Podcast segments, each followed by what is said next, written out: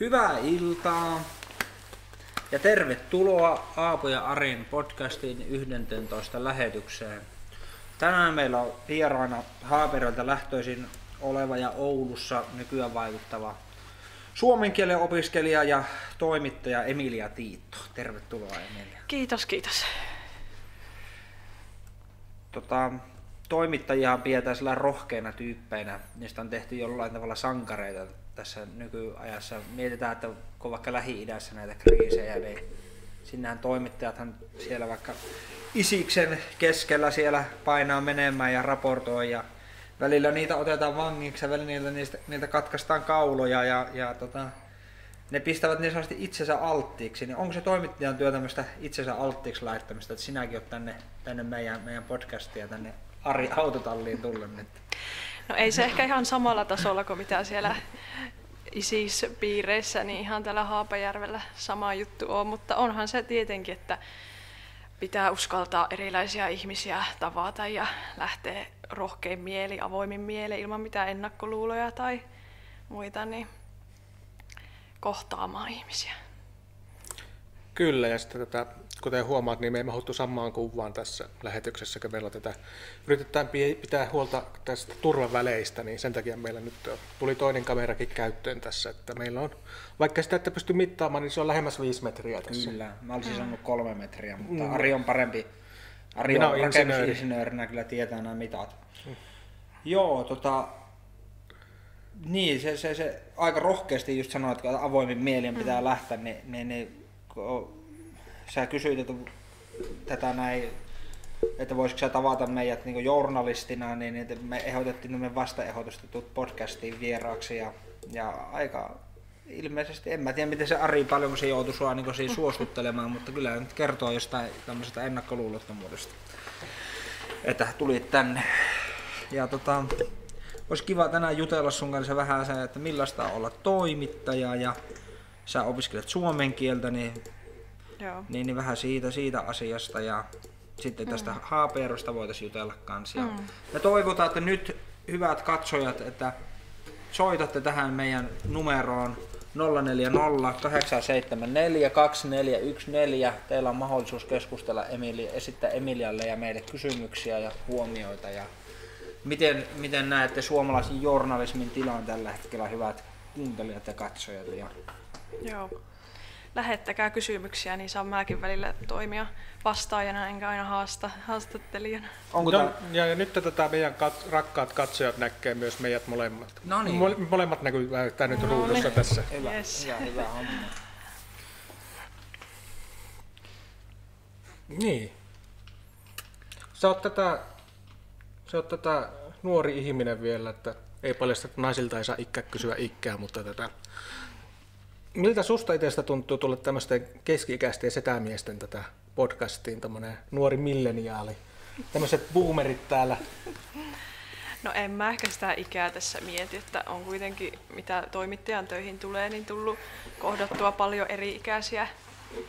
Että en ehkä, kuitenkin ei meillä varmaan niin suurta ikäeroa ole, että sitä pitäisi ihan pelästyä. Niin. Joo. Onko se siis toimittajan työ semmoista, kun sä sanoit, että sinne pitää olla ennakkoluuloton, että pitääkö sitä joskus itseensä lä- lapsia poskille ja tsempata ja mä pystyn tähän niin katsoa, katsoa niin tiukasti. No hei, tulee puhelu. Aapon ja Arin podcast, hyvää iltaa. Oikein hyvää iltaa. Täällä kuulee toinen tuulari Pohjois-Savosta. No niin, Terve duunari. terve duunari. Joo, moikka moi. Mites menee podcast? No tässä vähän käynnistymis tämmöisiä niin tuskia on vielä, että ollaan hyvin helpottuneita kun soitit ja saatiin, niin saadaan niin sanotusti vesi virtaamaan tästä turbiineista nyt. No niin, makia homma. Tota, mulla olisi kysymys tota, teidän illan vieraalle. Kyllä. Ole hyvä. Mulla olisi sille podcastin vieraalle semmoinen kysymys, että tota, millä tavalla se näkee, että, että pitääkö toimittajalla olla jonkunlainen niin kiinnostus omaa paikkakuntaa silloin, kun se toimii, toimii tota, paikallislehdessä, että pitääkö olla joku tämmöinen kiinteä niin kuin, uh, tykkäämisaspekti siihen itse paikkakuntaan.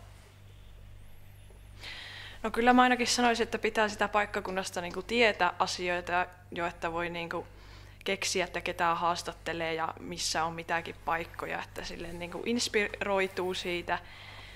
Mutta kyllähän monet varmasti menee töihin paikkakunnalle, mistä ne ei välttämättä tiedä niin paljon heti aluksi, että kyllähän sitä työn kautta oppii. Mutta tietenkin ehkä semmoinen samanlainen, mikä kaikissa lehtijutuissa, että pitää niin olla semmoista pientä kiinnostusta, että et sä voi mennä vaan sinne lehtihaastattelutilanteeseen sille, että ei mua kiinnosta yhtään.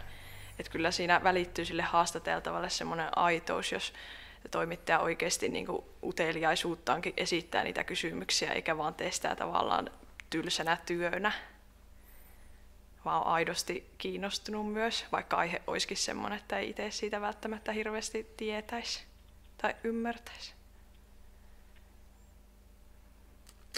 Mitäs No niin, ja tähän tulikin vastausta tähän kysymykseen. Niin tota, Mutta mä haluaisin nyt tuolle Duunarille sieltä Savosta esittää kysymyksen, että miten, niin kuin, eikö se ole vähän sama asia kaikissa töissä, että pitää siitä olla siitä omasta paikkakunnasta mm. kiinnostunut, että jos haluaa tätä viihtyä paikakunnalla ja tätä päästä niin sisälle siihen touhuun, että jos on vähän sillä niin kuin, täällä nyt ollaan vaan, niin eikä se kovin pitkälle tätä kanna semmoinen asenne. Niin, no tää on semmonen, mä luulisin näin Pohjois-Savossa kun ajelen, niin, niin tota, ja kun te olette siellä Pohjois-Pohjanmaalla, niin mä luulen, että se on loppu, loppupeleissä aika pitkälti semmoinen niin persoonakysymys ja, ja semmoinen arvokysymys. Hmm. Että, että tota, nyt esittäisinkin kaikille teille kolmelle semmoisen vastauksen, että siis että kertokaa meille, tota, teillä on aika paljon Haapajärvi esillä tässä podcastissa, niin kuin, avatkaa vähän sitä teidän tunnetta Haapajärveen ja, ja ylipäänsä semmoista niin kotiseutuajattelua. Mulla on vähän semmoinen haisu, että siellä Haaperilla päin on jollakin tavalla tämä suhde paikkakuntaan, niin, niin tota, se, se ei ole niin ihan mikä tahansa sellainen, että satun nyt olemaan tällä, tällä tota, tietyllä leveyspiirillä tai tietyssä koordinaatissa, vaan siihen liittyy jotain tunnetta, niin voisitteko vähän avata, avata koska mä oon seurannut teidän podcastia ja se, se on tullut aika, aika usein esille siinä. Joo, kiitoksia tästä näin haasteesta ja koitetaan siihen vastata.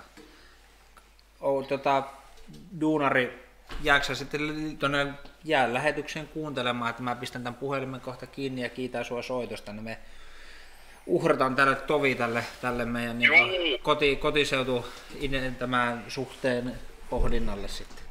Ari saa aloittaa. Kyllä. Minä palaitan puhelimen kiinni ja siirryn takaisin tuonne tuota, gram, grammofonin äärelle. No niin, kiitoksia sinulle. Oikein mukavaa viikon jatkoa. No niin, moikka moi. Oikein lenheä, lenheä illa, illan jatkoa. Kiitoksia, moikka. Joo, moi. No niin, mikä se oli se, se Duunarin kysymys, että mitä Haapajärvi mm. merkitsee minulle tai meille?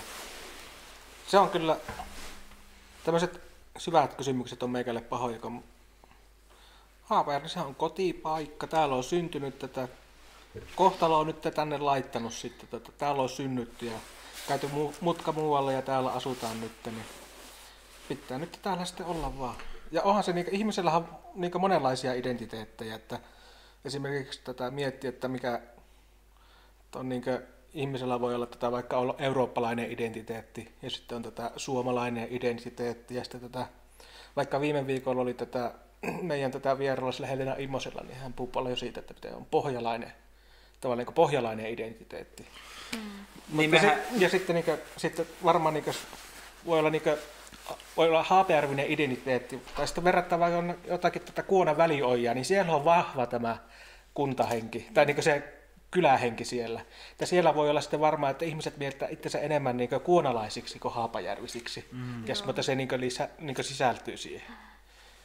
Mutta mä en tiedä, että onko mullakin tätä, niin se voi olla niin kuin se suomalaisuus ja haapajärvisyys, että ne on melkein niin sama, samalla tasolla niin siinä identiteetteissä, että se niin yhtä paljon määrittää mua se haapajärvisyys kuin joku suomalaisuus. Amerikan suomalainen pappi Jooseppi Riippa 1800-luvulla kirjoitti sellaisen laulun Kotimaani ompi Suomi, jonka toisessa säkeistössä lauletaan, että siellä ensi kerran kuulin lintuin laulun lehdossa. Siellä äiti hymyhuulin kiikutti mua kehdossa. Siellä myöskin ensi kerran lempi syttyi sydämiin, liekö ollut tahtoherran, kun se päättyi kyyneliin. Menivä tota, tuntiin tämmöiseksi syvälliseksi, mutta mun mielestä tässä niin kuin, tämä kuvaa niin kotiseuturakkautta. Mm. Ja nämä näin, että kyllä siitä se paikka, jossa on kasvanut, jossa on koulut käynyt ja kokenut vaikka sydänsuruja ja, ja riemuja ja muita, niin kyllä sillä on, mer- kyllä se on merkityksellinen paikka. Mm. Että ei sitä voi aina edes niin tunnetason asioita voi aina edes sanottaa. Mitä Emilia on mieltä? No ihan samalla linjoilla on kyllä, että totta kai siinä on ihan erilainen side ja suhde, kun omat juuret on. Että totta kai siitä on ylpeä ja jos sinne tulee jotain vieraita ihmisiä, vaikka ystäviä toiselta paikkakunnalta, niin yleensä ylpeä näistä omaa paikkakuntaa, niillä on valmiina esittelemään. Että ehkä se on enemmän semmoista teiniajan uhmaa, jos sanoo omasta kotipaikkakunnasta, että tämä on ihan hirveä paikkakunta ja mä haluan täältä vaan äkkiä pois. Mutta ehkä sitten kun vanhenee, niin ymmärtää ihan eri näkökulmasta, että mikä siinä on ne oikeasti hyvät asiat. Mä tiedän tätä yksi tätä pariskunta, mikä on tätä muuttanut, muuttanut Haapäärölle. Tuossa ehkä viisi vuotta sitten, niin niillä oli tätä omat tuota, sisaruksia oli käymässä niillä tuolta, tuolta, tuolta, tuolta jostakin Kuusamon suunnasta ne oli, niin oli sitten lähtenyt nuo esittelemään sitä Haapajärven uutta kotipaikkaa niille omille sisaruksille, että nyt muuttakaa Haapajärvelle, niin oli ajellut tuolla rinkiä kylillä, oli näyttää, että täällä on, ajatelkaa, täällä on Halapahallia, täällä on Tokomanni ja S-Markettia, hmm. täällä on grilliä ja rautakauppa ja täällä on vaateliikekin. En tiedä, ne ei ole vielä muuttanut ne sisarukset. Että onhan niin sillä, että onhan täällä ihan hyvästi palveluja vielä saatavissa. Että... Tämä on tietyllä laskennan tavalla Haape, Suomen niin keskipisteessä. Mä asun kahdeksisen vuotta Joesuussa, niin täältä on yhtä lyhyt matka tai jopa tämä on niin keskeisemmällä paikalla. Täältä Helsinki suunnilleen sama matka, Tampereelle suunnilleen sama matka, jopa Kuopioon ei ole merkittävästi pidempi matka mitä Joesuusta ja, ja Ouluun lyhyt matka. Että, ja täällä on kuitenkin niin kaikki riittävät peruspalvelut. Mm. Mutta tota, meillä on tullut täältä kysymys tänne Shoutboxiin mistä Emilialle syttyi kiinnostus toimittajan työtä kohtaan vai onko se pienestä asti ollut selvää, että toimittajaksi ryhdytään? Okei, eli tuota, no ainahan mä oon tykännyt kirjoittamisesta tosi paljon ja mähän, meiltä löytyi kotoa semmonen ihan semmoinen, minkä mä joskus tosi pienenä tehnyt, semmoinen maaselkäversio, pieni paperin pala, mihin mä oon kirjoitusvirheinen kirjoittanut jotakin ja silloin jo varmaan haaveillut tämmöisestä, vaikka en kyllä sitä muistanut, kun se löytyi, että on tuommoisen tehnyt. Mutta tuota, ehkä se kirjoittaminen siinä on vienyt eteenpäin. Ja enhän mä niin kuin toimittaja vielä tälläkään hetkellä ole virallisesti ammattinimikkeeltäni, mutta, mutta, mutta mikä se kysymys oli? Niin, että mistä sulle syttyi se kiinnostus vai onko se ollut pienestä pitää selvää? Niin. Ja niin, ehkä se tuntui itselle niin oikealta valinnalta siinä suhteessa, että siinä saa, just, saa ihmisiä tavata, mutta sitten kuitenkin saa olla luova ja niitä tekstejä kirjoittaa. Ja... Sä vielä, sä opiskelet suomen kieltä, eikö ollut Joo. näin? Ja onko sulla tavoitteena sitten, että sä työllistyt niin tätä toimittajaksi sitten? No se on vähän auki vielä, että mulla on tällä hetkellä kolmas vuosi menossa – Oulun yliopistossa ja kaksi vuotta olisi vielä jäljellä. Ja siitähän niin kuin virallisesti toimittajaksi valmistuta, että enemmän niin kuin, se on vain se filosofian maisteri, se ammatti ja nimike, miksi valmistuu. Mutta onhan niin tota, vaikka Ylellä on tätä siellä urheilupuolella vaikka Mikko Hannula niin ihan valmistunut Kajaanista tätä luokanopettajaksi ja toimii mm. tätä aivan niin, omalla tavallaan varmasti suosittu tätä. Se on tosi, tosi niin suosittu. Ja onko toimittaja nyt mitenkään sitten suojattu nimike, että sä tässä vähättelet omaa toimittajuutta, tuntuu, että... No ei toki, että voihan sitä varmasti tehdä vaikka minkälaisella koulutuksella, niin kuin monia muitakin ammatteja varmasti. Mutta itsellä omalla kohdalla niin on vähän auki vielä. Tietenkin se on yksi mahdollisuus, että jatkaa sitten toimittajana, mutta myös monia muita uravaihtoehtoja on käynyt mielessä. No minkälaisia niitä on käynyt mielessä?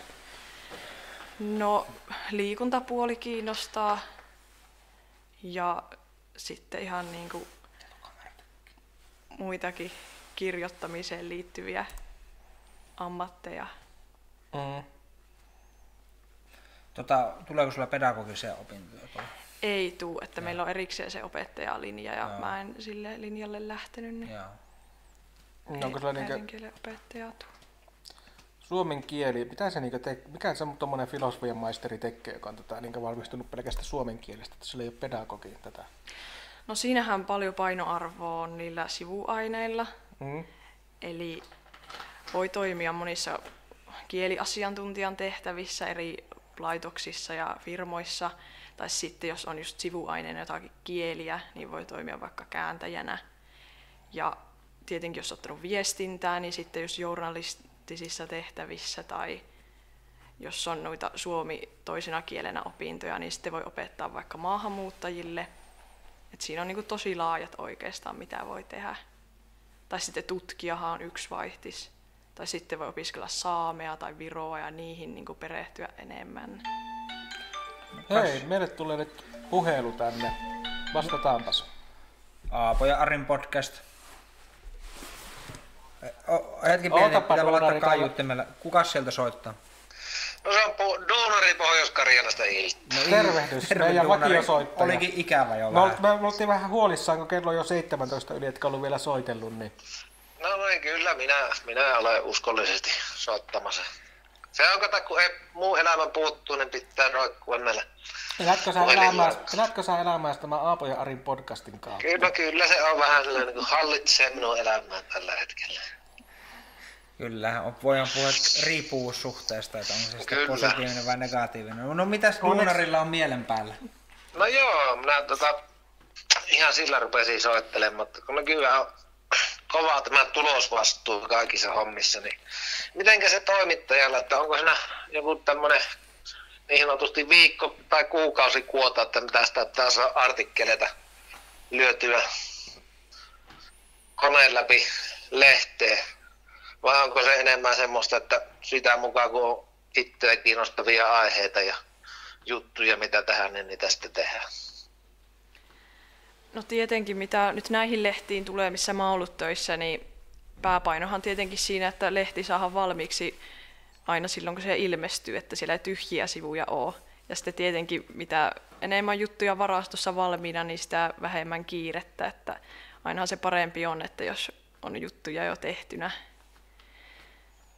Että ei siinä tiettyjä tavoitemääriä ainakaan mun kohdalla ollut. Miten, onko siinä jonkunnäköistä tulosvastuuta? Miten sitä pystytään, jos tulosvastuullinen toimittaja, niin miten sitä pystyy edes mittaamaan? Että, eikö sitä pysty edes mittaamaan tätä? No mä mietin sitä, Pääsit, että, pääsitkö kiinni, mitä tarkoitin? Että... no mä mietin sitä, jos on freelancer, eli mm. sä myyt sun juttuja. Niin kyllä niiden juttujen, niillä pitää olla ostaja.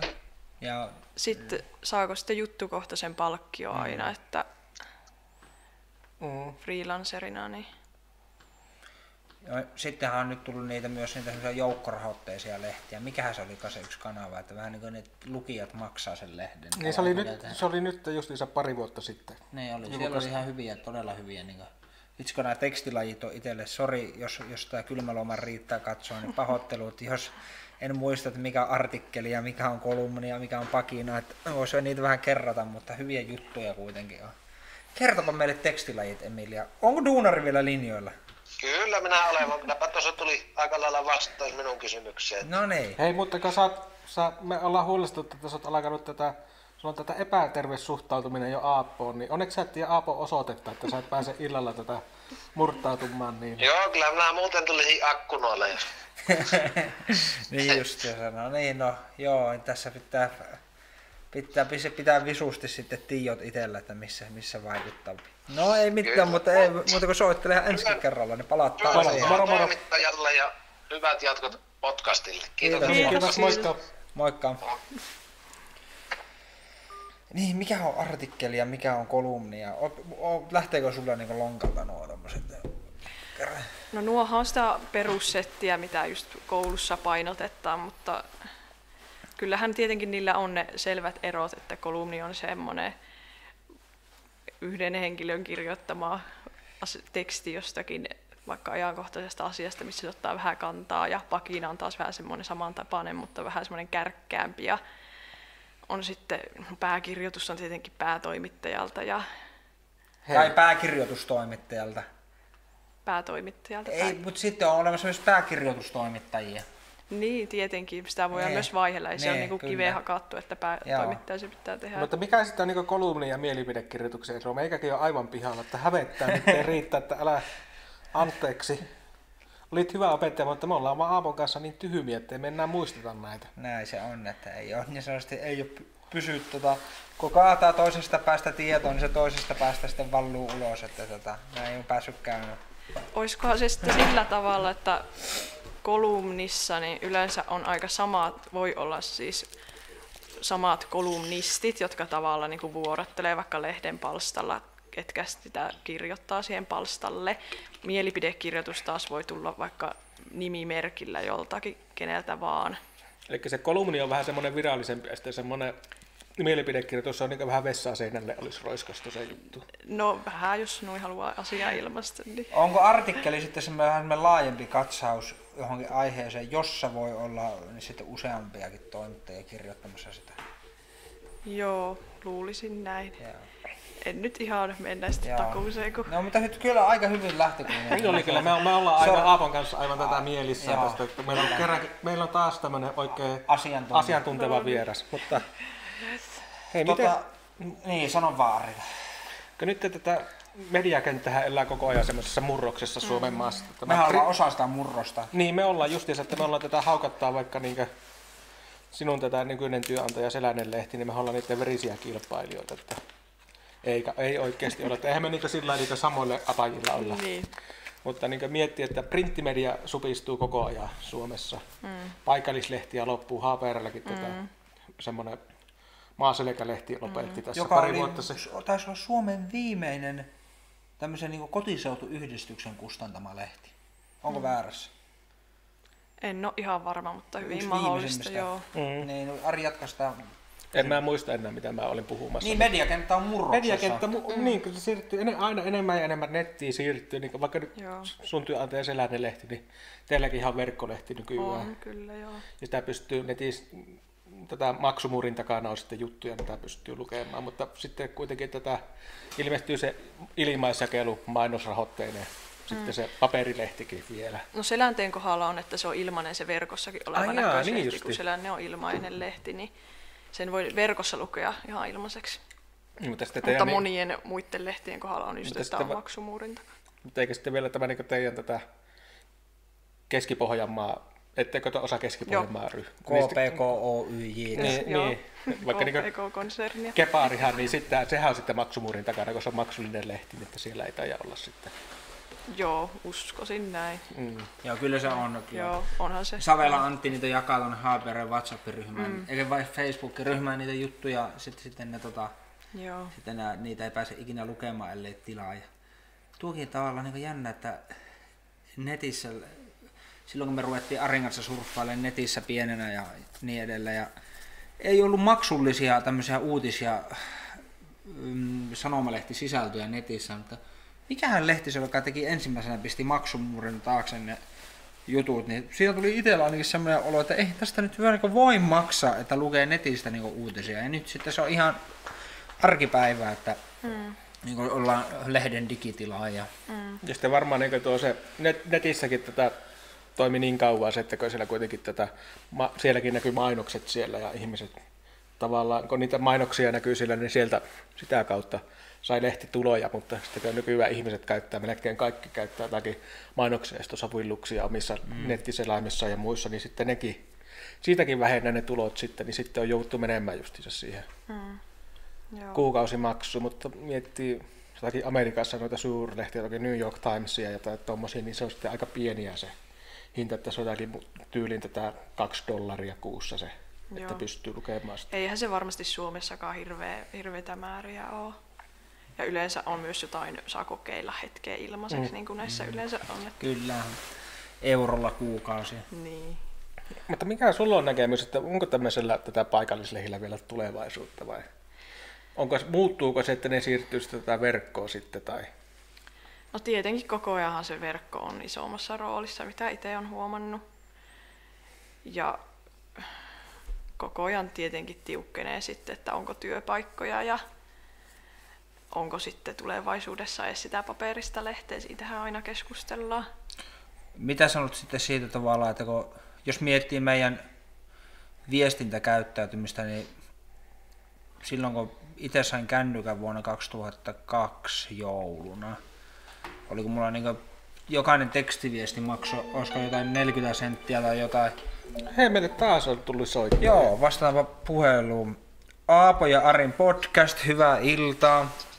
No hyvää iltaa. Täällä on ajatustyöntekijä Pohjois-Karjalasta. Kyllä on nyt Pohjois-Karjala painotus meidän soittaja. kyllä. Pohjois-Savo, Pohjois-Karjala ja Haapajärve yritetään pitää, pitää yllä, mutta ei se mitään. Sehän tähän menee loistavasti. Me markkinoidaan tätä potentiaalisille muuttajille. Mitäs ajatustyöntekijälle? No kiitoksia. Mitä tässä lähdin iltakävelylle ja pistin tuota loistavan podcastin tulille. Ja en malttanut olla soittamatta. Nyt mulla meni vähän tuo alkupätkä ohi. Noin vartin verran, enkä ole ihan varma, että ootteko jo siitä keskustellut, mutta mulla olisi sellainen kysyjä toimitta, kysymys toimittajalle, että kun nyt tahtoo olla oikeastaan joka ikisessä verkkolehdessä uutisten yhteydessä on kommenttikenttä. Ja se, yleensä se keskustelun taso ei ole kovin laadukasta näissä kommenttikentissä, niin joku merkitys sillä kuitenkin varmaan täytyy olla lehden kannalta, että se kommenttiosio siellä on, niin minkälainen merkitys tänä päivänä on, on tuota, journalismissa tällä tämmöisellä vuorovaikutteisuudella, että lukijat voi sinne osallistua keskusteluun, vaikka se olisikin aika lailla asian vierestä. Mä haluan sanoa sulle ajatustyöntekijä ennen kuin anna Emilian vastata, että meille Arin kanssahan tämä on kaikki kaikessa, tämä on ns. meidän kommenttikenttä, että meille soitellaan. Mehän Että ele, ele, meille- eletään tämän Me kautta. eletään t- nimenomaan, että tää on, te olette meille tosi tärkeitä te soittelijat.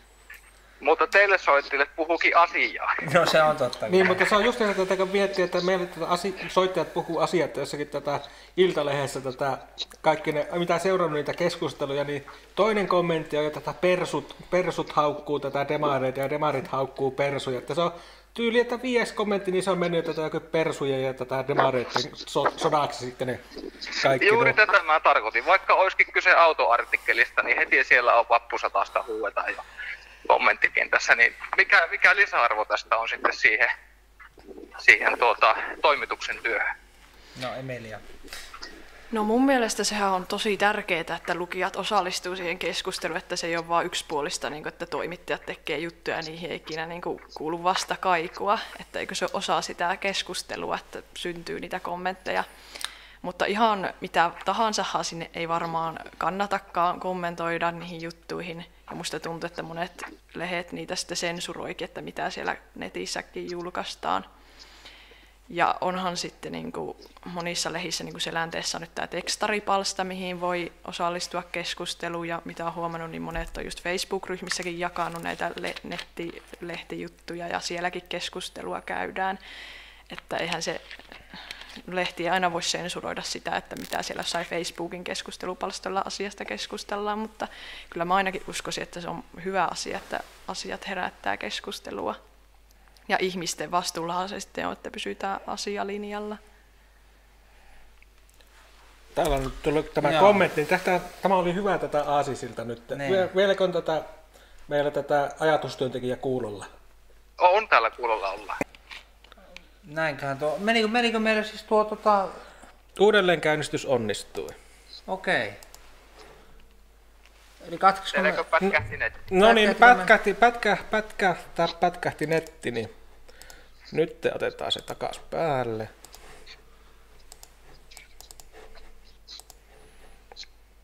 Se on tämä...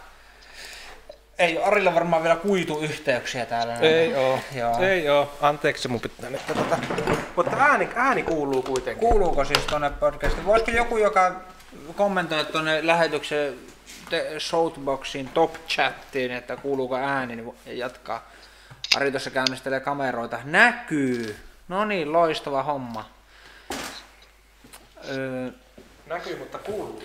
niin, tuli mieleen just siitä, että kun jaetaan niitä, niitä sinne Facebookkeihin, niitä uutisia ja sitten niistä keskustellaan, niin tota, niin kyllähän sitä vaikka esimerkiksi, mä luulen, kun mainitsin tämän Keski-Pohjanmaan toimittaja Antti Savela, joka jakaa näitä äh, Keski-Pohjanmaan juttuja sitten vaikka Haapajärven ja Reisjärven Facebook-ryhmissä, niin kyllä varmaan, kyllä se Anttikin varmaan sitä kuitenkin niin tietää, että se on Keski-Pohjanmaan toimittaja, niin se varmaan on niin siinä lehdenkin agendalla, on tietenkin se on markkinointikanava, mutta myös se, että niistä tavallaan keskustellaan muuallakin kuin siellä niin kuin lehden sivuilla niistä mm. asioista. Ja onhan lehdillä sitten omat Facebook-kanavat sun muut, missä ne myös julkaisee niitä Joo. juttuja. Sielläkin voi Kyllä. sitten keskustella, että onhan niitä keskustelukanavia monia. Kuinka paljon ne poikii ne keskustelut lisää jutun aiheita tai, tai jotain tärkeitä langanpäitä sitten toimittajille?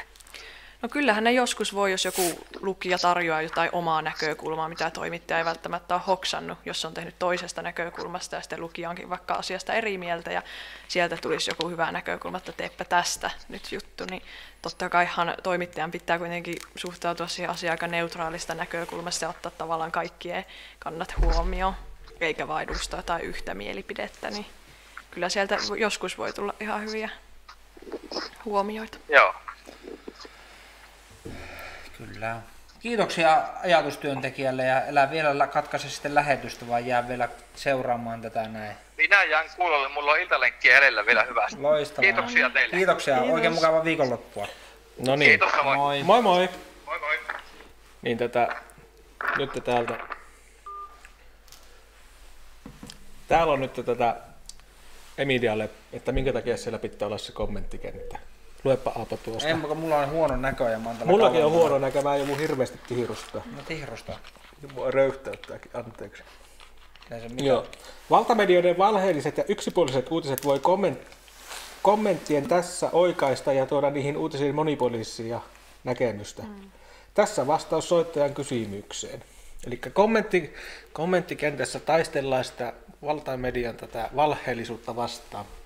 Ettäkö siellä nyt keskustellaan tätä keskustellaan siitä tätä jostakin sähköautoakusta, niin siellä pystytään sitten kommentoimaan tätä kumuamaan se valeuutinen tätä puhumalla vappusatasista. En nyt oikein tätä, en nyt tätä, onhan siellä tietenkin varmasti tätä, voi olla sitä, että siellä pystyy se ihminen oma, oman näkemyksensäkin esittämään siitä. Niin. Kyllä lehdillä on aina joku arvomaailma ja agenda. Niin kyllä ne varmaan siis sitten niin kuin kommenttikentässä pystyy, pystyy sitten ottaa kantaa siihen ja tuomaan sitä niin kuin vastakkaistakin näkemystä. Mm, joo, totta kai. No miten tota, sä näet sen asia, että tota, onko, kun sä oot ollut tässä lakkautetussa kotiseutumediassa, kotiseutulehdessä oli kesätoimittajana ja sitten se lakkautettiin ja oot nykyään tässä paika- paikallislehdessä, jonka omistaa tämmöinen isompi yhtiö, niin Mm. Onko journalismi samanlaista? Eroaako se niin tavallaan se toimitusprosessi ja muut niin kuin siitä, että te, kustantaako sitä tämmöinen pieni kotiseutuyhdistys vai kustantaako sitä iso yhtiö? Onko toimittajan näkökulmasta?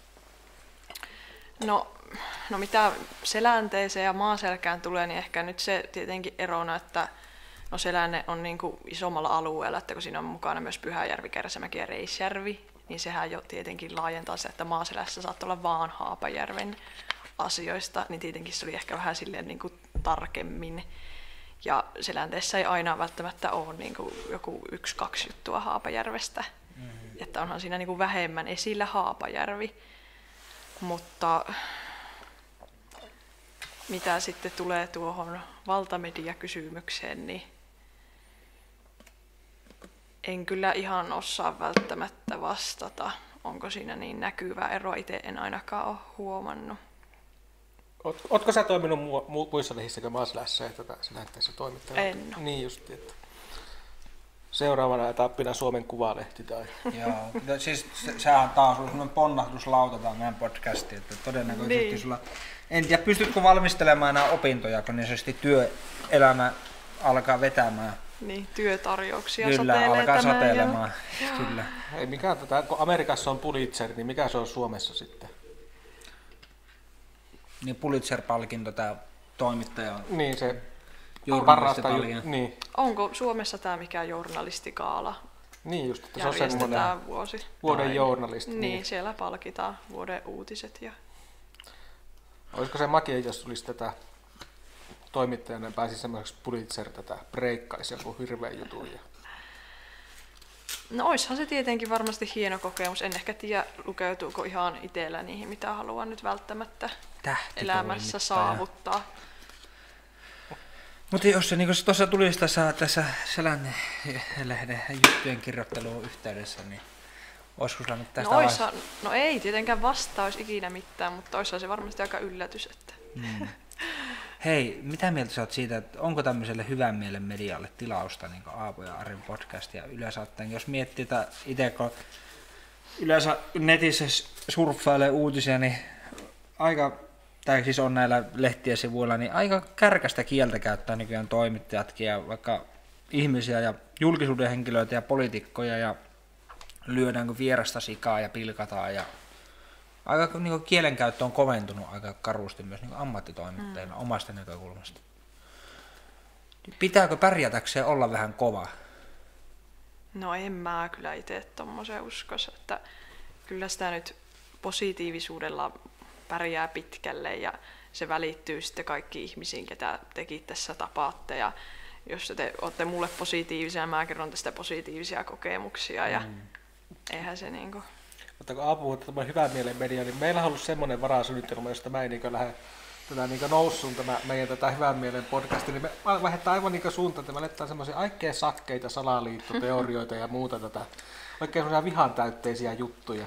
No on sillekin varmasti oma yleisönsä. Mm. Ei me oikeasti Se semmoista. on kyllä karu homma, kun välillä kuulee näistä meidän podcastin suunnitelmista. Niin kuin varmaan Ari kuulee näistä meidän suunnitelmista minulta ja minä kuulen Arilta. Mutta tässä kun kaksi itsenäistä ihmistä tekee yhdessä tämmöistä toimittaa, niin sitä voi, meidänkin pitää välillä keskustella niin meidän arvovalinnoista, mm. että mihin suuntaan me halutaan tätä vetää. Joo. Tässähän tuli esimerkiksi järkytyksenä, että Ari, Ari, Arilla se Haapajärvi tässä ei ole niin, tota, niin merkittävänä ja itse taas niin sitä on niin oikein hellin sydämessä niistä Haapajärveä. Meillä, meillä on Aapon kanssa vähän niin tämän parisuhdetta. Aina paljastuu niin. tätä uusia, uusia tätä puolia tästä. Ja eikö se parisuhteessakin ole, että täydentää toisiaan tämmöiset Niin. Niin, ja sitten paris, parisuhteessa voi tulla myös sellaisia yllättäviä asioita, että minä luulin, että sä koet tämän asian näin. Niin. Kyllä. Tuosta parisuhteesta, kun oli tätä, oli, jossakin oli juttu, että joku pariskunta oli ollut tyyli 50 vuotta naimisissa. Ja rouva oli joka sitten viikonloppu tehnyt miehelle talakkunapuuroa. Ja se oli mies kiltisti syönyt sen talakkunapuuroa. Ja se oli mummu luullut, että se mies tykkää siitä. Ja sitten oli se 70 pappa yksi aamu sanonut, että voisiko joskus saa viikonloppuun jotakin muutakin kuin talakkunapuuroa, kun hän ei oikein välitä tästä talakkunapuurosta. Niin se oli 50 vuotta kiltisti syönyt sitä talakkunapuuroa, kun sitä oli tarjottu. Joo. Kyllä. Kyllä tätä voi, joku voi, voi ihailla tätä, mutta kyllä voi myös miettiä, että onko kaikki mennyt ihan putkeen siinä. siinä Mm, Siinäkin tapauksessa. suhteessa, niin. Niin. Mutta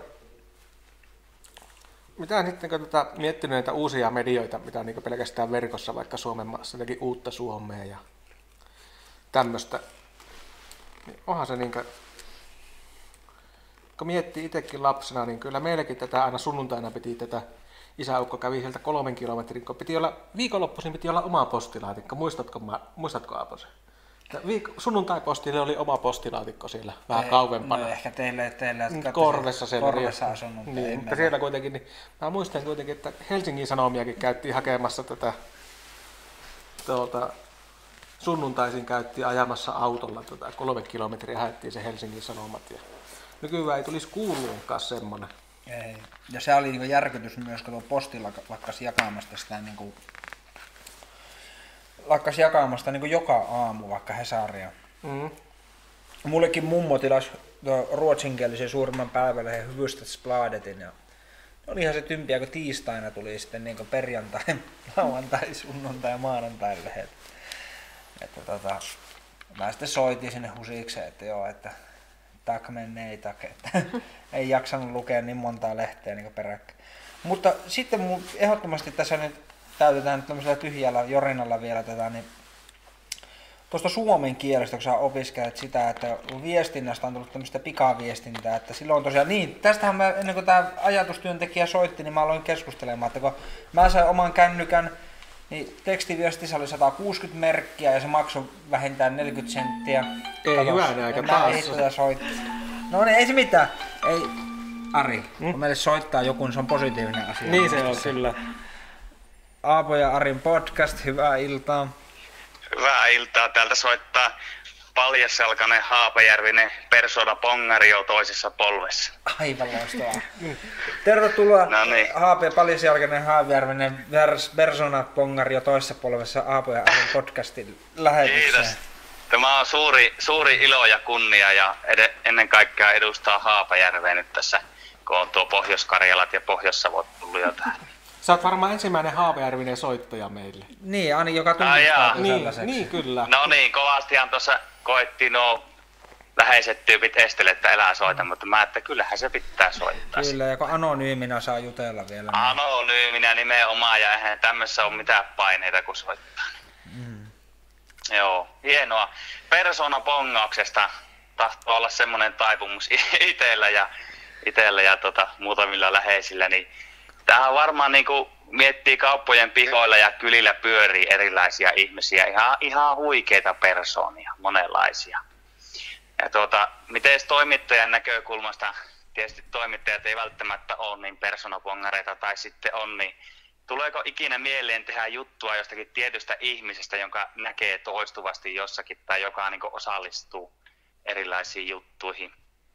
Ja sitten mä vielä jatkan tässä nopeasti ennen kuin lopetan, niin tuota, millä tavalla näistä huikeista persoonista voisi ehdottaa sitten jutun tekemistä tai, tai näin poispäin. Ja tuota, yksi asia, mikä olisi melkein ihan huikea tota, tutkimisen paikka tai ihan haastattelukohe, niin yllähän nämä huoltoasemien parlamentit on aivan huikeita. Siellähän on toki kärkkäitä kommentteja, mutta tuota, ihan, ihan huikeita tiiviitä porukoita ja melkein joka ikinen paikka, mistä vähänkään kahvia myyvään, niin sieltä parlamentti löytyy ja, ja tuota, nämä on ihan äärimmäisen tärkeintä kokoontumispaikkoja näille tuota, monesti hi, hiukan vanhemmille miehille.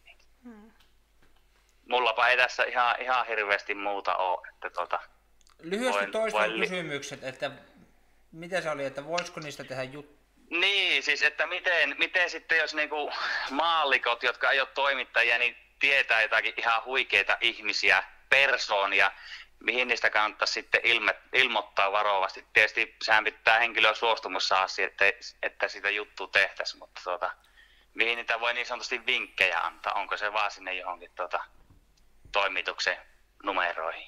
Ja sitten, että voisiko niistä saada sitten rahapalkintoja, jos on hyviä ehdotuksia. Vähän niin kuin seiska, jos Niin. lähettää. Niin ja sitten just niin sitä, että toimittajanahan se on varmaan jonkunlainen näköalapaikka niin ihmisiin ja asioihin, kun pääsee tekemään juttuja, näkemään ja haastattelemaan. Että tämmöinen niin persoonapongaus, mihin itsellä on taipuvaisuutta, niin tota, tämmöisen vaan nostin tähän esille. Kiitos nostosta. Jääpä kuuntelemaan. Sitten mä pist- pistän puhelin, puhelin kiinni, niin sitten kuulet vastauksen No niin. sitten siihen. Niin. Hyvää Oikein hyvät ja kiitos. Soittelehan vastakin. Niin. No Moi niin, moi, moikka, moikka. Kiitos, hei. No, mitä tulee, että mihin juttuvinkkejä voi lähettää, niin niitähän voi tietenkin lähettää ihan suoraan lehteen, suoraan toimittajille tai jos tietää numeroi, puhelinnumerot, sähköpostit, niin eiköhän se jos johonkin sinne lehteen lähettää, niin perille menee. Ja tietenkin, jos, jos tämmöisiä persoonallisia ihmisiä näkee tuolla kylän raitilla, niin tietenkin pitää miettiä se näkökanta, että mistä aiheesta se jutun tekee, että onko se vaikka, että sillä joku persoonallinen tyyli, sittenhän siitä voisi tehdä laajemman niin tyylijutun ja kerätä niin kuin muita tämmöisiä persoonallisia pukeutujia siihen. Et ei tietenkään niin kuin, lähde ihan huuhaata kirjoittamaan kenestäkään, vaan ihan niin kuin, että millä tavalla ihminen on sitten se persoonallinen, että mikä se erottaa. Onko vaikea löytää niin jutun aiheita? vaikka tämän kokoisella paikalla? No onhan niitä tietenkin tämän kokoisella paikkakunnalla niin aika vähissä ja tosi hyviä on just nämä ulkopuolisilta tulevat vinkit, että yleensä aina otetaan ne kyllä ihan ilomielin vastaan. No niin, että ei muuta kuin kaikki katsojat, vinkatkaa jutun aiheita. Kyllä. Hei, tästähän saadaan tätä hyvää tämä aasisilta tähän, että sä lähestyit meikäläistä tuossa eilen, että sä haluaisit tehdä meistä selänteessä mm. jutun, niin mistä sä tätä pongasit meidät, että nyt pitää tehdä noistakin reppanoista juttuja? No itse asiassa se oli mun sisko, joka, oliko se nyt tiistai-iltana, niin se puhelinta selasi Facebookissa, niin sinne oli just Aapoko oli laittanut Facebook-haaperviryhmään, niin vähän mainosta, niin siitä se vinkkasi, kun mun siskokin on toimittajana, niin näki heti hyvän juttuaihe, että teepä tästä. Ja itse en ollut vielä nähnyt siis sitä ilmoitusta, niin sitten tuli, että no joo, pitääpä laittaa viestiä. Ootko sä, ootko sä vielä yhtään kuunnellut meidän tätä podcastia? Kyllä mä silloin sitten heti, kun sisko sitä vinkkasi, niin käytiin vähän vilkas, että minkälaista niitä, että oon mä niitä kyllä kattonut niitä teidän jaksoja. Kiva. Hei, minkä, nyt, sun, tu, nyt on tullut, mä en tiedä, onko tämmöinen, kun toimittajan ulkonäkö viitataan, että komia tukka toimittajalla, mutta eikö tuo No positiivinen niin. kehu, että Kiitos, no niin, kiitos. voi sanoa sen Jos tuossa. ei piiloironiaa ollut, niin Joo, kiitos. ei tosta kyllä semmoista ole ha- ha- haisteltavissa. Sitten on kukkahattu täti, kiva kukkahattu täti, kun lähetät meille. Mahtavaa. Kukkahettu täti saa siis soittaa meille. Minkä verran toimittaja voi toimia itsenäisesti vai ohjaileeko päätoimittaja paljonkin toimittajan työtä? No kyllähän siinä aika paljon luotetaan, niin kuin, jos lehteen pääsee töihin, niin siihen, että pitää itse niin kuin, tajuta, mikä on oikein ja mikä on väärin ja mitä sinne lehteen voi laittaa.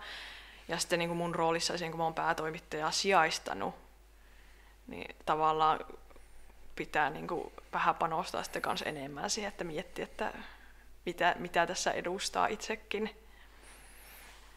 Onko, onko sel- selänteellä jotakin niin tota, semmoista tavallaan että yhtä lausetta, mihin sen ideologian voi niin jotenkin perustaa? Joku porvarillinen päivälehti tai joku semmoinen... tämmönen slogan. Niin, joku, joku tavallaan semmoinen, joka ohjaa teidän toimintaa, että joku... Ei sillä taida mitään tuommoista omaa olla minun korvia ainakaan kantautunut, mutta ihan tämmöiset perus samat journalisti, eettiset arvot ja ohjeethan. Pitäis niitä muuten niin tuijottaa minkä verran näitä julkisia, näitä eettisiä ohjeita, niin kuin, että aina katsoo, että onko tämä nyt eettistä. Joudutko tekemään No ei se ihan arkipäivässä kuitenkin ei aiheet ole mitenkään niin arkoja, että jos haastattelee niin yleensä miten paikallislehdessä on, että tavallisia ihmisiä on kiinnostuksen kohteita, niin ei tavallaan olla missään heikoilla jäillä sen suhteen, että ihan liipasi herkkä aihe. Mutta tietenkin onhan niitäkin sitten esimerkiksi politiikan puolelle mennään, niin Miten tämmöinen toimittajan lähdesuoja? Onko sulla, ootko, on, onko sulla niin ootko joutunut ikinä miet, suojelemaan sun lähteitä vielä tässä sun? no en ole kyllä itse Joo. vielä joutunut semmoisen paikan, että Kyllä. Meillä nyt vieraan kamera tätä pimahti tuossa. Voi hyvänen aika. Oota, mun pitää taas nostaa tuohon. Aapo, puhu taas mukavia. Mä juttelen sitä sen aikaan mukavia. Hei Aapo, puhuppa siitä suomen kielen tätä rappiosta vähän. niin, Niin, se nyt ennen kuin mä sitä vetoa, että kohta soi puhelin, eikä se haittaa vaikka soiskin. Mutta ö, viestintä on, mä opiskelin tosiaan kaunokirjoitusta vielä koulussa mm. ja oli ainekirjoitusta ja, ja viestitkin oli formaaleja ja niitä piti miettiä tosi tarkasti tekstiviestiä, että miten siihen saa pakattua mahdollisimman paljon sisältöä. Niin siitähän tuli semmoinen lyhentelykulttuuri. Mm. Mutta nykyään, kun tavallaan meillä on käytännössä ilmasta lähettää viestejä, mm. pystyy lähettämään, niin vaikka jos tulee joku nopea asia, niin saat lähettää kymmenessä eri viestissä mm. nopeasti sen asiasi. Joo. Ja tavallaan, jos mietitään ennen vanhaa, miten kirjeet vaikka oli merkittäviä ja kirjoitettu sana, ja lähdetään sieltä ihan kirja, ennen kirjapainoa, miten noissa luostareissa ihan munkit niin jäljensivät kirjoja, mm. ja se oli, ne oli niin arvokkaita ne kirjat. Mm.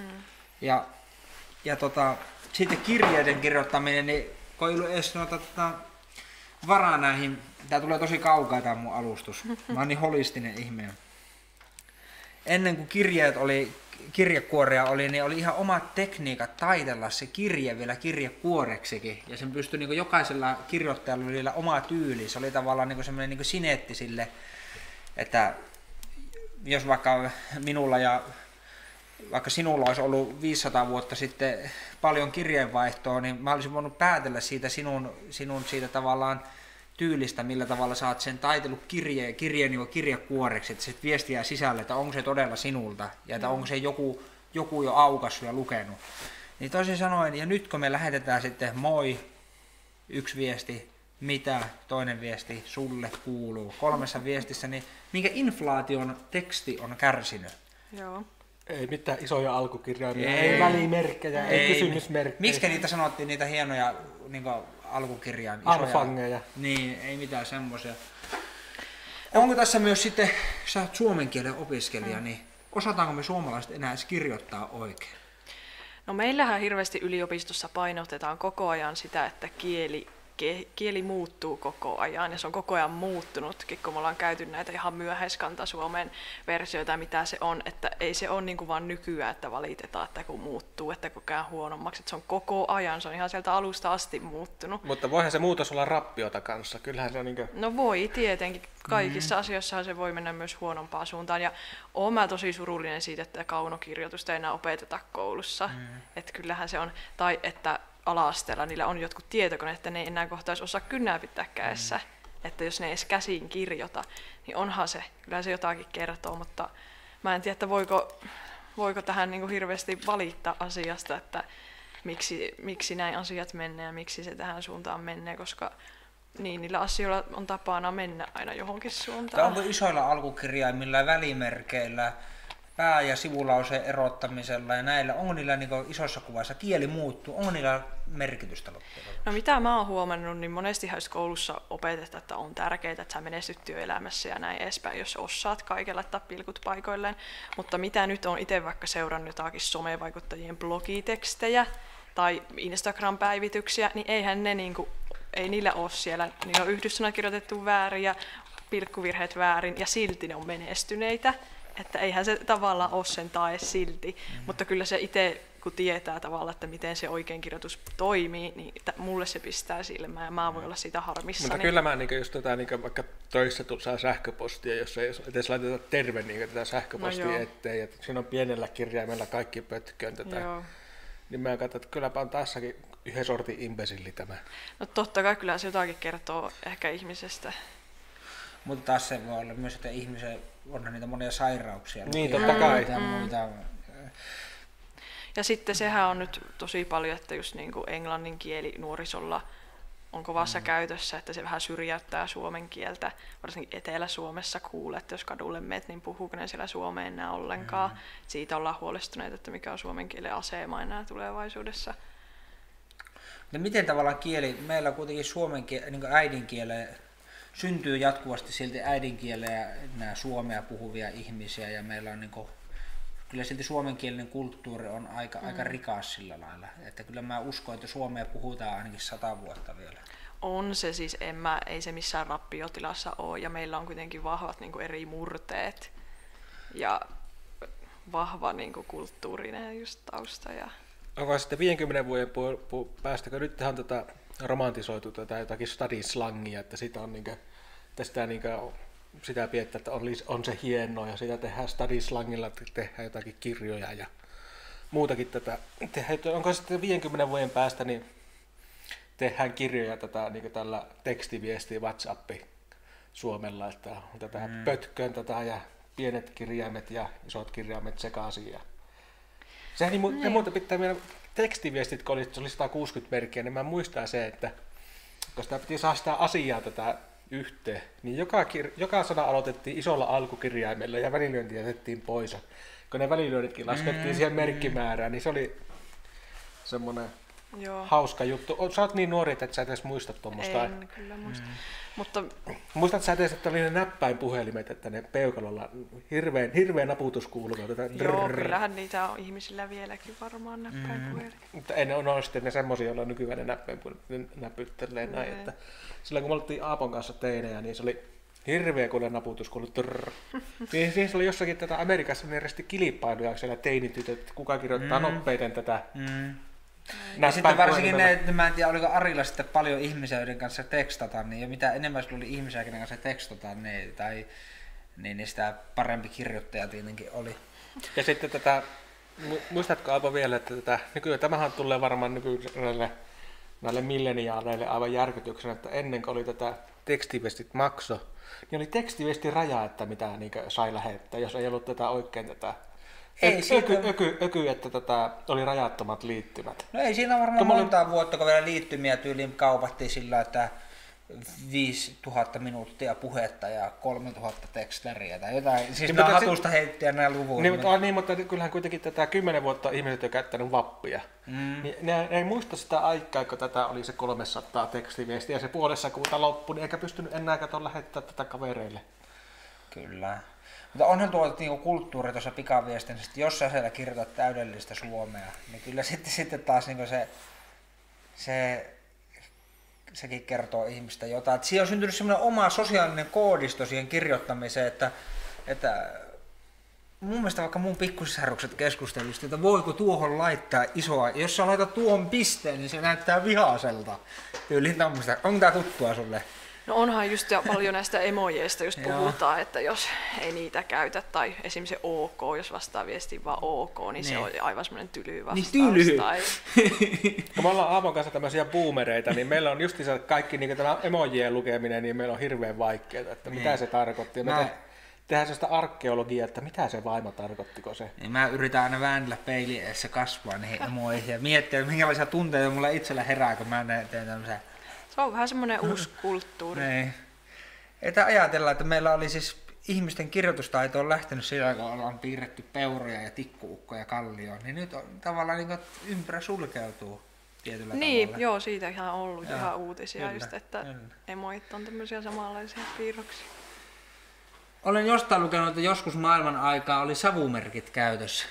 Onkohan ne ollut? Varmaan ne kyllä on. niillä varmaan on jotakin pystytty. Mutta ei niillä jo- kovin, kovin monimutkaisia viestejä ei varmasti Jos ole. miettii lännen sarjakuvia, niin siellä saatetaan niin savumerkeillä lähettää jotakin, että vihollisjoukko lähestyy vuoren solaa pitkin, niin tuskinpa oikeasti niitä siitä nuotiosta on voinut sillä huovella semmoisia savuja niillä. Hei, Aapo muuten, kun sä puhuit tuosta, että miten tuolla WhatsApp, kun me ollaan puhuttu sitten, miten se WhatsApp ja tekstiviestit on rappauttanut tätä suomen kieltä, niin meillä on tätä yksi yhteinen tuota sometuttu, niin Minusta se on hirveän hauska, kun se kirjoittaa Oulun murteella. Mm. Täydellisellä Oulun murteella kirjoittaa tätä. Tuonne, soittelepa tänne näin. Sä todennäköisesti seurailet tätä lähetystä toivottavasti, niin kerropa, soit säkin tätä, olisi hauska kuunnella tätä sunkin perustelua, että miksi sä kirjoitat Oulun murteella siellä niin someensa aina. Jos mä saan sanoa, niin mun mielestä se on tavallaan yksi keino erottautua, että esim. nythän on tämä yksi runoilija, joka on julkaissut näitä runokirjoja just jollain murteella, Heli Laaksonen. Joo. Joo. että se tavallaan niin kuin erottautuu joukosta.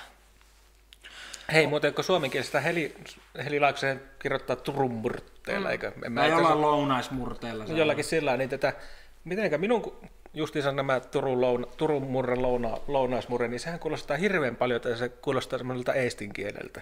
Niin onko sitä tutkittu, että onko niillä jotakin tätä syvempää yhteyttä niillä No, eestin kielellä ja tätä? Voi ollakin, mutta en nyt kyllä osaa yhtään sanoa, kun Ei murre, murrekurssit yliopistossa oli hyvin vaikeita, eikä ehkä ihan omaa Joo. kiinnostuksen kohdetta eniten. Mulla, Mutta on voi olla. Mulla on muuten ystävä, joka, joka työskentelee siellä teidän laitoksella tutkijana. Että tota. No niin. Mutta tota, öö, sitten niin, niin, mulla oli joo tosta Helilaaksosesta, niin sitähän monet fanittaa tosi paljon, mutta siinä huomaa, että miten niin murre on ihmisille tunne. No Heli Laaksonenhan on sanonut, että ei hänen äidinkieli ole suomi, vaan se on se lounaismurre, mitä se puhuu, hän puhuu, mutta ei ne niin kuin, nyt käytän tätä inhottavaa sanaa resonoi. Niin minussa ei jotenkin se lounasmurre sillä resonoi, että kun se kirjoittaa ihanasti jostain omasta mansikkamaasta tai joulupatjasta tai muusta, niin ei se lounaismurre niin aiheuta mulle niitä tunne, tunne niin reaktioita. Mutta jos mä lukisin tätä Haapajärvi, Haapajärven murteella jotakin, niin, niin Laitila, Laitilasta se on se, se Eli Laaksonen. No, niin. niin kyllä mä, vaikka joku tähän, tähän meidän someystävä kirjoittaa sillä Oulun murteella, niin kyllä se tuntuu semmoista lepposalta ja kotoisalta. Mutta sekin on tosi niin kuin murrealueen sisälläkin, siinä Haaperven murteestakin jos puhutaan, ja jos joku, sinä nyt siitä vaikka kirjoittaisit kirja Haaperven murteella, mm. niin joku voisi sitä olla, että ei tämä mitään Haaperven murretta ole. Että tavallaan sillä voi olla eri mm. vaikutteita, mitä on Haaperven murre. Kyllä. Ja ne on niin sekoittunut nykyään eri murre Joo, mutta kyllä meillä mun mielestä silti ihan oikeassa oot, mutta kun lähdetään Nivalaan päin, niin jossain tuossa Okseva ja Autiernan välillä alkaa ihmiset puhumaan Nivalla. Mm. Ootko huomannut? Joo. Ehkä se, ehkä se, niin se murreraja niin näkyykö mennä tuonne Pyhäjärveen suuntaan, että kun Pyhäjärvelle menee, niin tätä Pyhäjärveä siellä Kiuruveen rajalla, niin ne puhuu aivan savvoa siellä ihmiset, ja sitten tätä kuitenkin tätä järven tällä puolella, niin puhutaan mm. ihan... Ja sitten just jos on asunut hetken muualla ja palaa sinne paikkakunnalle, niin sitten mm. tavallaan tuo sinne taas jotain mm. uutta murrepiirrettä, joka vaikka lapsille sitten tarttuu. Ja... Mutta me eletään täällä Haapajärvellä, ikään kuin tämmöisellä, no ensinnäkin, eikö me eletä jollain semmoisella vedenjakaja-alueella, valumisvesi niin kuin, alueella muutenkin, että ja tätä... HPRV laulussakin lauletaan, että siellä missä Suomen selän kohtaa lakeuden maa, niin me eletään semmoisella rajavyöhykkeellä, sitten me eletään murran rajavyöhykkeellä. Sillä lailla, että siinä Savo meitä uhkaa tuolta Pyhäjärven suunnasta ja Nivallan murteet uhkaa tuolta lännestä. Ja Keski-Suomi on aivan lähellä Niin tuossa. on, ja sitten muutenkin esimerkiksi jos mietitään niin maakuntina, niin Pohjois-Pohjanmaa on ihan, ihan valtava suuri. Mm, niin pohja, eli, mm. Että se yle, ylettyy aina Reisjärveltä tuonne Kuusamoon saakka. Ja sitten kuitenkin meillä sitten, me eletään myös Kalajokilaaksossa ja meillä niin Keski-Pohjanmaa lehti tulee tänne, niin meidän identiteetti voi olla täällä semmoinen, käytän nyt selkiytymätön, eli diffuusi sillä lailla, että me eletään semmoisella myös kulttuurisilla, monella kulttuurisella mm. rajalla täällä Haavajärvellä. Joo eri ryhmiin kuulutaan. Kyllä, vaikka Helena Immonen koki, se puhuu pohjanmaalaisuudesta paljon, mutta mun, mulla tuli sellainen tunnelma, että niin siinä oli vähän, hän koki ehkä pohjoispohjalaiseksi tätä. Niin kuin, mm. niin. Itse taas jotenkin tunne, että me ollaan ehkä vähän enemmän jotenkin keskipohjalaisia. Kyllähän me hiihetään keskipohjanmaan maakuntaviestissä. Kyllähän varmaan niin Haapajärvi on, niin on niin kulttuurista keskipohjanmaata. Tässä on jossakin tätä, jossakin tätä vaali, tätäkin yritetty tätä keskustellessa mahdollisimman paljon eduskuntavaalipaikkoja, niin Haapajärvi on pullautettu sitten Keski-Pohjanmaasta. Pohjois-Pohjanmaa. Toimittajalla on suuri yhteiskunnallinen vastuu ja jopa valtaakin paljon, jos on esimerkiksi lehdellä iso leviikki. Mm. Kyllä. Sellainen kommentti tullut. Hei, mun pitää kysyä, että onko toimittajalla kylmä, kun täällä autot, studiossa, studiossa lämpötila laskee ja kello on jo aika paljon. Niin... Pitäisikö meidän, me ollaan tunti juteltu, niin pitäisikö meidän karratella tästä loppua Hei, me, me toimittajalle tätä... toimittaja niin piinasta. Ja... Hei, mutta toimittajalle semmoinen homma, että tätä Mä en muistanut sulle sähköpostissa laittaa, mä kysyin että minkälaiset virvokkeet sulle pitää olla, mutta mulla olisi käski, että sun pitää toivelaulu esittää, kun me ollaan Aapo, Aapon kanssa tykätään aina laulaa näissä podcasteissa lopuksi. Että kun mä toivon, että sä olisit unohtanut tämän. Ei kai täällä nyt sentään laulamaan tarvitsisi ruveta. Kukkahattu. Kukkahattu täytyy huomata ja varulta, että kyllä loppulaulu sitten kuuluu loppuun. Viimeksi ei ollut laulua ollenkaan. No niin, kukkahattu tätikin laattiin loppulaulua. Meillä on oikeasti aina laulettu lopuksi tässä, niin ei, ei vieraita tarvitse laulaa, mutta saat esittää tätä laulutoiveita. No niin.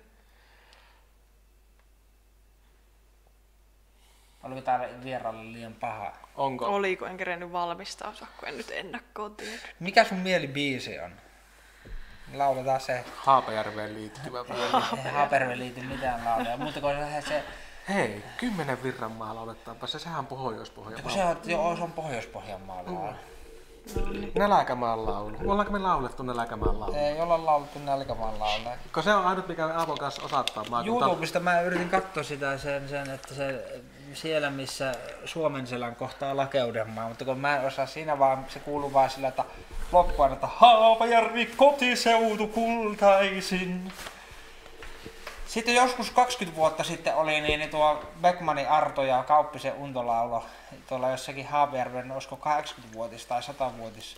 Ei se 100-vuotis. 150 vuotta tai jotakin semmoista. Olisiko joo, Haapajärven koululaitoksen 150-vuotisjuhlassa laulu semmoisen, jossa jotenkin siinä lauletaan, laulettiin kertsissä, että Oi haapa, haapa, siellä suuri terva aapa ajankohtainen sieltä turvetta saapa. Jotenkin noin meni. Oi haapavesi. Haapavedestä laulavat. Mutta tota, pitäisi opetella se Haapajärvi-laulu ja ottaa semmonen, niin kuin, että, niin kuin, mm. jokaisessa Jenkkien noissa otteluissa, oli se NRiä tai mitä muuta, niin jalkapallo, amerikkalaista jalkapalloa, niin nehän laulaa aina tuon uh, sen national anthemin, eli tämän mm. Kansallislaulun. Meidän pitäisi Ari ottaa tuo Hei, kohta tulee Aapo pääsiäinen. Mikä on semmonen oikein menevä pääsiäislaulu? Ei tule kyllä mieleen, mutta mä tuossa vähän lurittelin tommosia niin säkeitä, niin, niin, niin se, se ehkä Riittääkö se? riittää meidän laulu. Hei, vielä sanotaan, että itse koen, että enempi olen kyllä Oulun kanssa kimpassa murteen suhteen ja muutenkin koskaan ei ole kos, koskaan oikein tuntunut keskipohjanmaalaiselta. Voi johtua siitä, että ikäänsä on tullut Kaleva. Tuo voi muuten ollakin mm. se, mikä lehti tulee, niin Totta. määrittää. Vaikka ei, ei meille tullut koskaan Kalevaa kotiin. Mm. Ja nyt sanokaa mikä laulu! Ehdottakaapa siellä chatissa. Voi hyvänen aika. Maa ponteva Pohjolan äärillä on, se on entistaistojen tanner. Niin rohkea reima ja taipumaton mikä se on on. muistojen mainio manner. Tämä maa minun mieltäni innostaa. Tämä maa minun mieltäni innostaa, se on kymmenen, kymmenen virran maa. Revon tulta sen talvinen taivaas luo, kun pakkanen parhaana räiskää. Ja, ja tunturilaaksojen vuolas vuo, se kallio seinihin läiskää. Niin mieltäni nostaa ja juhlistaa tämä kymmenen, kymmenen virran maa. Riittäisikö tuo? Kyllä se riittää. No Meillä, niin. tää on niin, siellä tuo milleniaali katsoo, että mitä nuo boomerit tuolla taas. No niin. Kiitoksia Emilia, Kiitos. Kiitos kun tosi tulit paljon. tänne näin. Ja tota, podcastin jatkosta sen verran, että on mahdollista, että meidän seuraava lähetys lähetetään englannin kielellä, koska vieraamme on englannin kieltä äidinkielenä puhuva ihminen. Mutta sehän meiltä onnistuu. Kyllä. Mutta, nyt, mutta semmonen nyt taas, ennen kuin tätä kairellaan kohta aamenta, niin tätä, tätä, laittakaa kanava tilaukseen. Ei sen takia, että me saataisiin sitä hyvää mieltä, että tilaatte sen kanavan. No senkin takia, että meille tulee tosi hyvä mieli siitä, mutta kun te tilaatte kanavaa ja tykkäätte meidän videoista, niin YouTube-algoritmi syösittelee sitten tätä meidän videota eteenpäin. Me saadaan lisää katsojia ja tubemassit vaan lähestyy. Lä- ja ilmoittakaa näitä aiheehdotuksia, lähettäkää ojalaari at gmail.com ja aktivoitukaa tarjoamaan itsenne vieraaksi tänne ja, ja kertokaa mistä me voitaisiin jutella. Tätä se voi olla, että alkaa niin runosuoni kohta ehtyä muuten. Mutta oikein mukavat viikonloput ja palataan sitten mahdollisesti Joo. ensi viikolla asiaan. Hyvää viikonloppua. Kiitoksia. Syökää mämmiä. Moikka! Moi moi. Moikka.